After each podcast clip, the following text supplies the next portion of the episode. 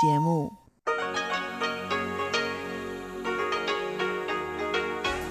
Hier ist Radio Taiwan International. Zum 30-minütigen deutschsprachigen Programm von Radio Taiwan International begrüßt sie Eva Trindl. Folgendes haben wir heute am Freitag, dem 2. Oktober 2020 im Programm. Zuerst die Nachrichten des Tages, danach folgt der Hörerbriefkasten.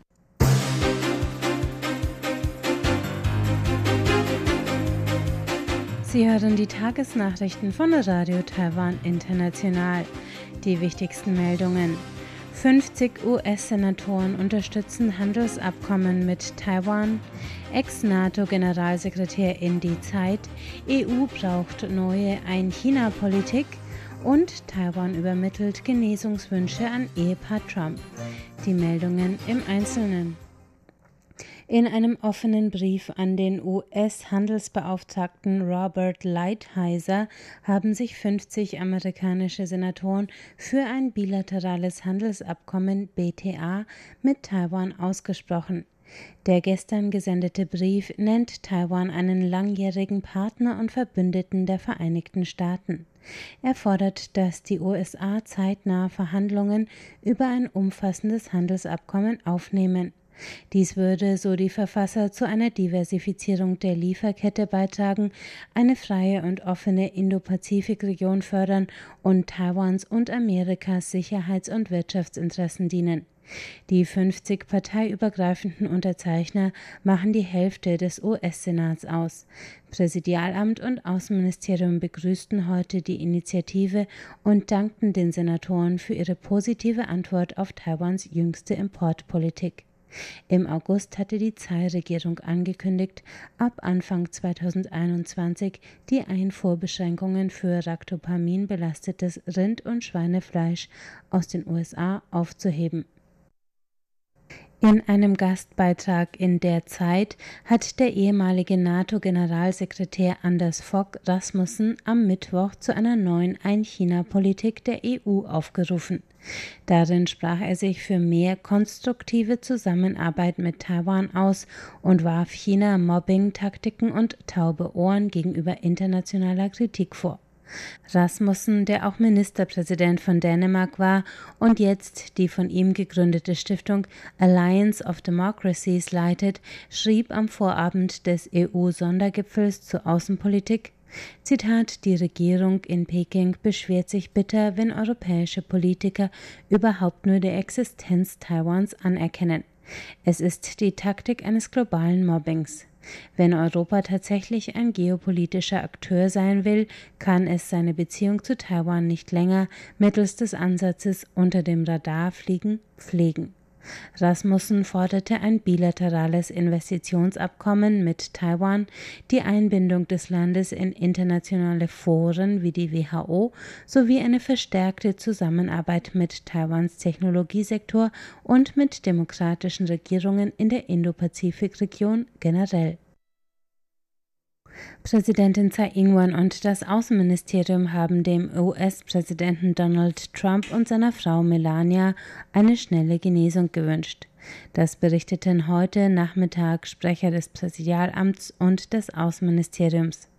Der US-Präsident hatte gestern Abend Ortszeit auf Twitter bekannt gegeben, dass er und seine Frau positiv auf das Coronavirus getestet worden waren. Präsidentin Tsai Ing-wen und Außenminister Joseph Wu übermittelten ihre Genesungswünsche umgehend über das amerikanische Institut in Taipei, so das Außenministerium. Das Präsidialamt bat die Bevölkerung, sich weiterhin an die Präventionsmaßnahmen zu halten, einschließlich dem regelmäßigen Händewaschen, dem Tragen von Mundschutzen, dem Einhalten von Abstand sowie der Desinfektion von Arbeitsplätzen. Zum gestrigen Mondfest hat Chinas Volksbefreiungsarmee ein Kampfflugzeug in Taiwans Luftraumüberwachungszone entsendet. Es ist das neunte Mal in 14 Tagen, dass chinesische Militärflugzeuge in Taiwans Luftraumüberwachungszone eingedrungen waren. Der Shanxi Y-8 Kampfjet näherte sich Taiwan aus südwestlicher Richtung. Das gab das Verteidigungsministerium auf seiner Webseite unter der Rubrik Aktuelle Militärbewegungen heute bekannt. Laut der Meldung reagierte Taiwans Luftwaffe mit der Entsendung einer Patrouille, wiederholten Funkrufen, die das Flugzeug zur Umkehr aufforderten, sowie dem Einsatz eines Luftabwehrkontrollsystems.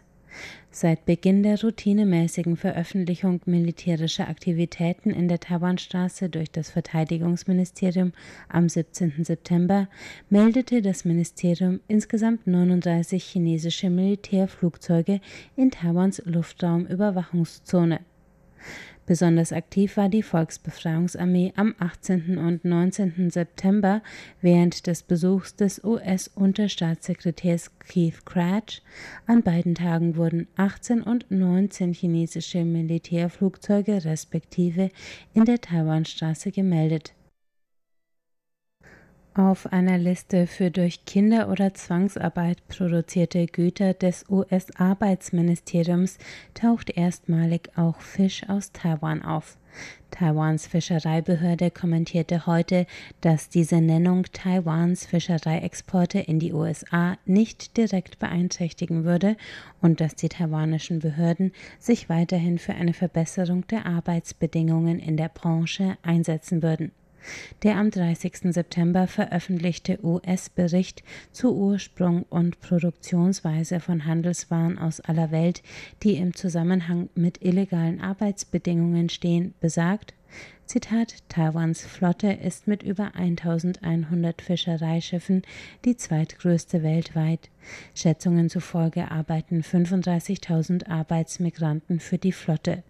Der Großteil wird im Ausland angeworben, vor allem in Indonesien und den Philippinen, von Agenturen, die Arbeiter manchmal mit Falschangaben zu Lohn und Verträgen in die Irre führen und verlangen, dass die Arbeiter Werbungsgebühren zahlen und Schuldscheine unterschreiben. Verschiedene Quellen haben über zahlreiche Vorfälle von Zwangsarbeit auf Fischereischiffen unter Taiwans Flagge berichtet Zitat Ende. Der Vizedirektor der Fischereibehörde Lin Guoping sagte heute, Ziel des Berichts sei es nicht, den Import der betroffenen Produkte zu verbieten, sondern Aufmerksamkeit zu schaffen.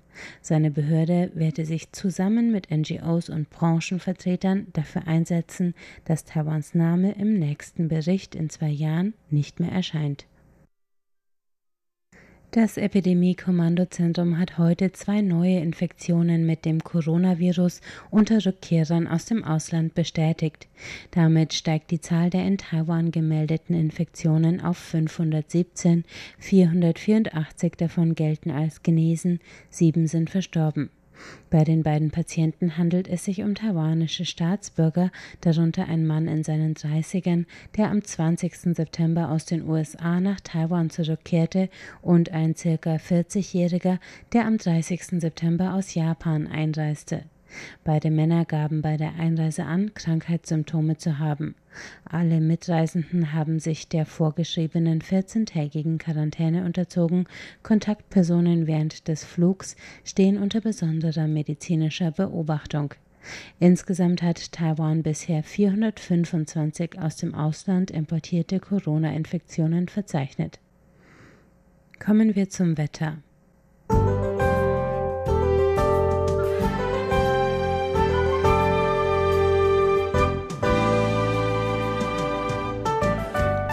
Der Freitag läutete ein langes Wochenende voll freundlichem Wetter ein.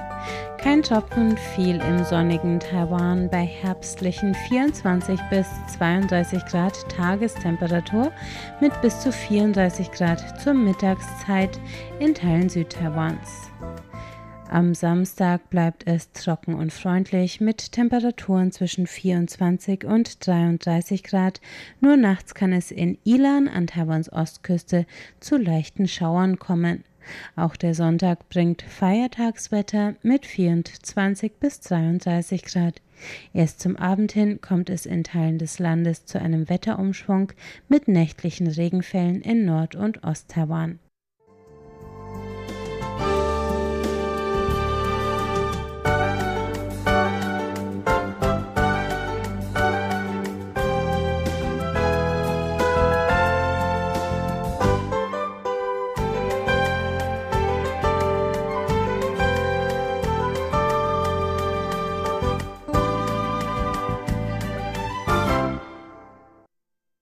Nun folgt der Hörerbriefkasten.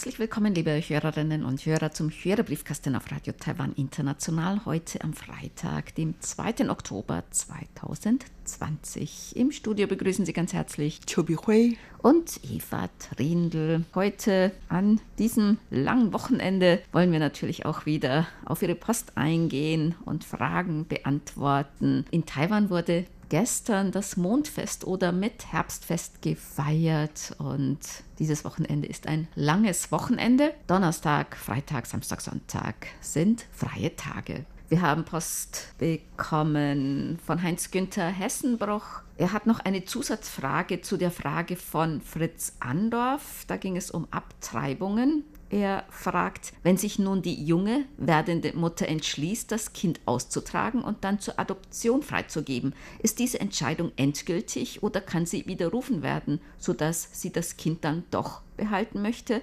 Denn schließlich kann in den neun Monaten Schwangerschaft doch noch eine Bindung zu dem Kind entstehen. Das kann sich eine Mutter oder können sich Eltern nach der Geburt des Kindes natürlich schon noch anders überlegen. Vor einer Adoption muss natürlich auch ein Prozess durchlaufen werden und das Familiengericht entscheidet dann über die Adoption, wer das Kind dann adoptieren kann. Und der oberste Grundsatz ist, dass man im Kindeswohl entscheiden muss. Und wenn eine junge Mutter noch minderjährig ist, dann kann sie das nicht allein entscheiden. Die letzte Entscheidung, die fällt dann das Familiengericht. Ja, so ist er menschlicher. Burkhard Müller hat geschrieben, er hat einen Kommentar zu Schlagzeilen der Woche. Da ging es wohl um einige Aktionen des chinesischen Militärs. Denn Burkhard Müller schreibt dazu, Trump will A. Waffen verkaufen, B. China provozieren, C. eine Wahl gewinnen und D. wenn es zum Krieg kommt, diesen weit wegführen. Hier sollte man sich keinen Illusionen ergeben. Ja, äh, darüber hat man auch sehr viel in Taiwan diskutiert. Und vor kurzem gab es eine Meinungsumfrage und gefragt wurde, falls ein Krieg in der Taiwanstraße ausgebrochen würde, würden Sie in die Armee gehen, um Taiwan zu verteidigen? Das war Frage 1 und Frage 2. Erwarten Sie, dass die USA Taiwan unterstützen würden? Zu der Frage A haben ungefähr die Hälfte Befragte mit Ja beantwortet, in die Armee zu gehen, aber fast genau die Hälfte haben sich dagegen ausgesprochen. Und allerdings die absolute Mehrheit sind dafür, dass die USA im Fall eines Kriegs in der Taiwanstraße Taiwan zu helfen kommen könnte.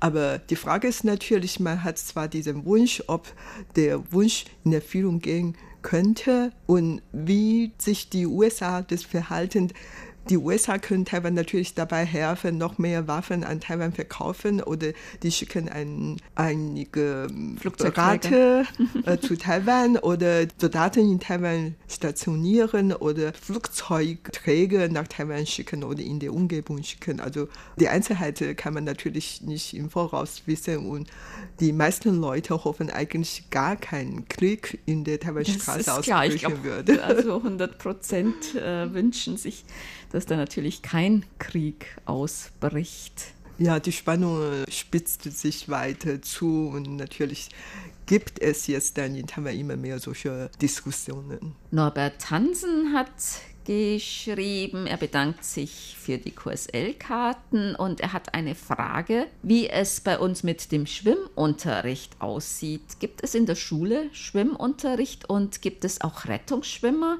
in Schwimmbädern oder am Meer, also am Strand, die da aufpassen und wie diese ausgebildet werden?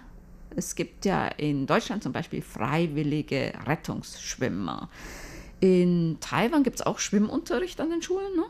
Ja, genau. Meine Kinder zum Beispiel haben ja in der Schule schon Schwimmunterricht gehabt. Und wenn in einer Grundschule oder einer Mittelschule keine Schwimmbäder gibt, dann werden die Schüler dann zu anderen Schulen oder zu anderen Schwimmbädern geführt. Also jetzt Schwimmkurs ist schon ein Pflichtkurs in allen Grundschulen und Mittelschulen.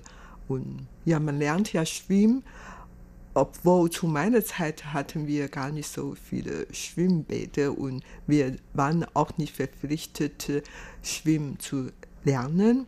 Und inzwischen gibt es sehr viele Schwimmbäder und die alle Kinder können schon gut schwimmen. Und Rettungsschwimmer, da gibt es auch sehr viel, sowohl in Schwimmhalle als auch in, am Strand und so weiter. Also gibt es auch viele freiwillige Rettungsschwimmer. Die müssen natürlich auch einen Kurs machen. Also kann sich nicht jeder, ich könnte mich jetzt nicht einfach bewerben und sagen, ja, ich mache jetzt Rettungsschwimmer oder so. Da muss man natürlich schon auch eine Prüfung durchlaufen. Genau, man muss ja eine Lizenz machen. Jigal Benger hat geschrieben, er hat eine Frage, nämlich wie groß ist der Anteil an deutschen Autofabrikaten am Gesamtumsatz von Neufahrzeugen? Eine ähnliche Frage hat auch Dieter Sommer aus Eisleben gestellt, nämlich werden in Taiwan PKWs hergestellt oder werden diese nur importiert? Ich habe eine Statistik gefunden, und zwar eine Tabelle mit den Autoverkäufen im Jahr 2019, also im vergangenen Jahr. Und wenn ich das so ausrechne, dann müssten die deutschen Fahrzeuge ungefähr 15 Prozent haben von den meistverkauften 20 Marken. Ja, also deutsche Autos erfreut sich guter Beliebtheit und überhaupt werden viele Leute gern die kaufen. Allerdings, die sind ja nicht so preiswert wie die japanischen Autos. Und daher, man kann sich es eigentlich gar nicht richtig leisten deutsche Autos zu kaufen. Ich habe zum Beispiel in meinem Leben noch keine deutsche Auto gehabt. Ich habe nur immer die kleinen japanischen Autos gehabt und habe jetzt auch noch. Auf jeden Fall, man freut sich darüber, wenn man wirklich ein gutes Auto aus Deutschland bekommt und auch in viele Berichterstattungen in Medien, dann sagt man, dass man äh, diese teures ausländische Auto bekommen und so weiter oder bei einem Unfall oder was auch immer.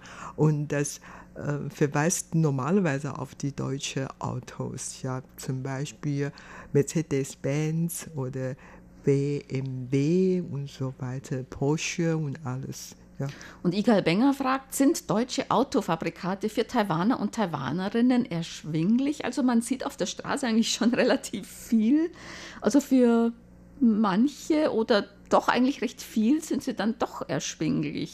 Aber viele kaufen dann doch eher die preiswerteren Klassen. Aber es werden eigentlich schon recht viele verkauft hier in Taiwan. Also nach diesen Top 20 ist an erster Stelle Toyota, an zweiter Mitsubishi, an dritter Nissan, an vierter Honda, an fünfter Mercedes-Benz. Das macht einen Anteil von 6,7 Prozent aus. Also gar nicht so schlecht. Ne? BMW 3,8 Prozent, Volkswagen 3,4 Prozent, Porsche 0,8 Prozent, da wurden 3782 verkauft. Mercedes-Benz 29.242 und zwar plus 0,4 Prozent im Vergleich zum Jahr davor. Also immer noch ganz gut dabei, ne? Ja, auf jeden Fall. Also vor allem bei den gehobeneren Klassen sind die Deutschen wirklich sehr, sehr beliebt. Besonders Mercedes-Benz ist sehr angesehen, wenn man sich etwas Gehobeneres leisten will und kann. Bernd Seiser hat dazu auch noch eine Frage, nämlich wie hoch sind die Zusatzkosten durch den Zoll bei der Einfuhr eines Autos, das dann in Taiwan verkauft wird? Und ist es finanziell günstiger, ein im Ausland produziertes Fahrzeug zu kaufen oder sind die in Taiwan selbst hergestellten Autos billiger? Natürlich sind die in Taiwan selbst hergestellten Autos billiger und zwar sind zum Beispiel diese japanischen Marken in Taiwan relativ günstig, weil sie in Taiwan produziert oder zumindest montiert werden. Ja, es gibt eigentlich äh, nur eine taiwanische Automarke in Taiwan. Also Taiwan stellt eigentlich gar nicht so viele Autos her und viele sind eigentlich importiert und dann wurden hier in Taiwan zusammengestellt. Und diese Toyota, Nissan und so weiter. So. Und die haben eigentlich schon lange Geschichte, Tradition hier in Taiwan. Und wie gesagt, die Taiwaner fahren eher so japanische Auto, wie ich zum Beispiel.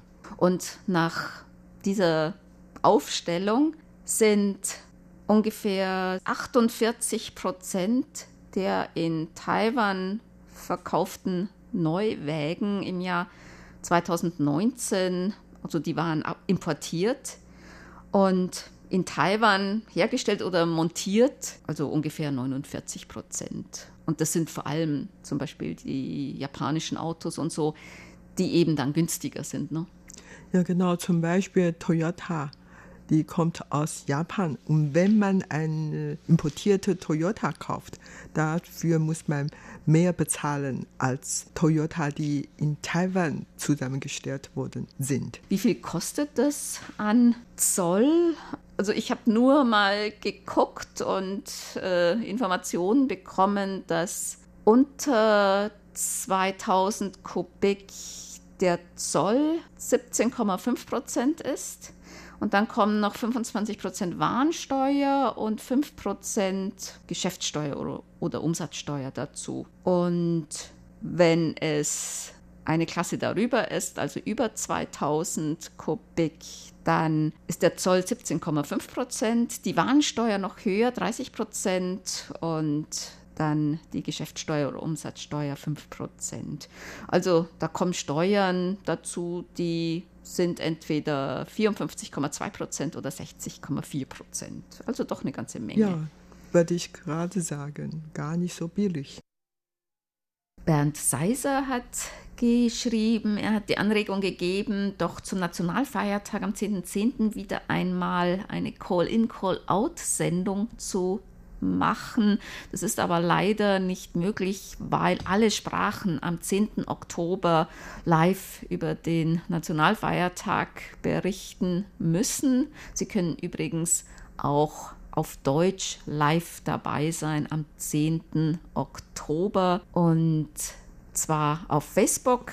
Da wird dann auch die Nationalfeiertagsansprache von Präsidentin Tsai Ing-wen live übersetzt. Und weil eben alle sehr viel zu tun haben und auch die Techniker schon morgens ab sechs, sieben im Einsatz sind, können wir da nicht auch noch eine Live-Sendung machen. Also das ist leider nicht möglich. Und Bernd Zeiser hat noch gefragt, dass derzeit ja die Internetseite des Hörerclubs nicht abrufbar ist und wann die denn wieder abgerufen werden können. Der Server, auf dem diese Internetseiten waren, der war schon defekt, also der hat nicht mehr richtig funktioniert und musste aus Sicherheitsgründen dann auch abgeschaltet werden. Und wir müssen jetzt all diese Seiten dann ganz neu erstellen und auf ein anderen Server und auf eine ganz andere Plattform packen, wegen Sicherheitsgründen auch. Das heißt, es muss neu gemacht werden. Das dauert ein bisschen. Also wir hoffen natürlich, dass wir mal Zeit haben, das zu machen. Und die DX-Tipps und die Hörerclub-Ecke des RTI-Hörerclub Ortenau, die können Sie jetzt vorübergehend auf unserer normalen Webseite hören www.rti.org.tv, dann auf Hörerinfos, dann auf Hörerclub Ottenau. Dort sind die DX-Tipps und die Hörerclub-Ecke des RTI Hörerclub Ottenau der jeweiligen Monate dann auch abrufbereit. Und wenn Sie schon auf unserer Seite sind, da sehen Sie unter Hörerinfos auch RTI to go. Das ist die neue RTI-App. Die ist nun bereits zum Herunterladen bereit. Also wenn Sie Lust haben, können Sie die mal herunterladen und ausprobieren. Und zwar ist die erhältlich sowohl für Android bei Google Play als auch für iOS im App Store. Da finden Sie auch die Links, wo Sie die App direkt herunterladen können. Die App wird nach und nach noch ein bisschen nachgebessert, aber sie ist, wie gesagt, zum Herunterladen bereit. Wenn Sie die App heruntergeladen haben, können Sie dann auch zwischen allen Sprachen hin und her schalten. Ja, an dieser Stelle noch einmal zu deiner Frage A weil, wie gesagt, am 10.10. müssen wir schon Live-Übertragungen machen und daher die Techniker stehen manche schon um 6 Uhr im Einsatz und manche ab 7 Uhr und unsere Live-Übertragung findet um 10 Uhr 18 statt und dann das dauert ja eine halbe Stunde und viele andere Sprachgruppen müssen ihre Übertragung noch weiter fortsetzen. Die Live-Sendungen dauerte bei manchen sogar zwei Stunden. Überhaupt die Techniker müssen, wie gesagt, schon von Frühmorgenstunden anfangen zu arbeiten. Und falls wir noch äh, zwölf Stunden später eine Live-Sendung veranstalten möchten, dann stehen keine zur Verfügung und wir können nicht alleine das alles machen. Außerdem unsere Redakteure müssen auch Pause haben. Ich meine von der Technik her, es tut uns furchtbar leid, dass wir Ihren Nachfragen, Ihren Wunsch nicht nachkommen. Wir haben zwar den besten Willen, aber wir können leider das nicht tun. Aber auf der anderen Seite, wie gesagt, wir haben eine Live-Übertragung und wenn unsere Hörerinnen und Hörer Zeit haben, sie können gern unsere Live-Übertragungen reingucken. Das ist natürlich etwas ungünstig für sie. Es ist 10 Uhr Ortszeit oder 10 Uhr 10 morgens Taiwan Ortszeit. Das müsste dann mitteleuropäische Zeit sein. 3 Uhr morgens. Also das ist ein bisschen ungünstig, aber das ist natürlich dann auch auf der Facebook-Seite. Das genau. können Sie dann auch später nochmal hören. Genau, genau. Wenn Sie aufgestanden sind. Außerdem hat Bernd Seiser noch geschrieben, er und Sabrina Sander-Petermann möchten noch gerne die Sendung von Korches Radio am Sonntag um 10 Uhr UTC auf der Frequenz 6070 kHz empfehlen. Da können auch die Hörerclub-Mitglieder ohne Internetzugang die RTI DX-Tipps hören. Dann gibt es eine Sondersendung von Sabrina bei Korches Radio am 10. Oktober ab 22 Uhr UTC auf der Frequenz 3955 kHz. Dann haben wir noch eine Ankündigung von Andreas Bündig. Er schreibt, aufgrund der aktuellen Corona-Pandemie wird der Nationalfeiertagsempfang der Taipei-Vertretung in der Bundesrepublik Deutschland in diesem Jahr nicht stattfinden. Stattdessen wird am Freitag, dem 9. Oktober 2020 um 15 Uhr ein Konzert live im Internet übertragen. Sie sind herzlich eingeladen, auf der Facebook-Seite Taiwan in Deutschland das Konzert live zu verfolgen. Also wenn Sie sich dafür interessieren, gehen Sie auf Facebook zu Taiwan in Deutschland. Dort wird das Konzert live übertragen am Freitag, dem 9. Oktober um 15 Uhr. Aus Anlass des Nationalfeiertags der Republik China, Taiwan, der am 10. Oktober gefeiert wird. Dann kommen wir zu unseren Geburtstagsglückwünschen für heute. Bernd Seis aus Ottenau hat geschrieben, er möchte gerne heute am 2. Oktober ganz herzlich zum Geburtstag beglückwünschen. RTI-Hörerclub Ottenau-Mitglied die Serie Franz in Konstanz, Martin Gittich in Annaberg-Buchholz, Lothar Ölkrug in Dinslaken und Gisela Albrecht in Emmendingen-Mundingen. Den Glückwünschen schließen wir uns an und das passt für heute im Briefkasten. Sie hörten das deutschsprachige Programm von Radio Taiwan International am Freitag, dem 2. Oktober 2020. Unsere E-Mail-Adresse ist deutsch.rti.org.tv. Im Internet finden Sie uns unter www.rti.org org.tv, dann auf Deutsch. Über Kurzwelle senden wir täglich von 19 bis 19.30 Uhr UTC auf der Frequenz 5900 kHz. Vielen Dank für das Zuhören. Am Mikrofon waren Eva Trindl und Chobi Hui.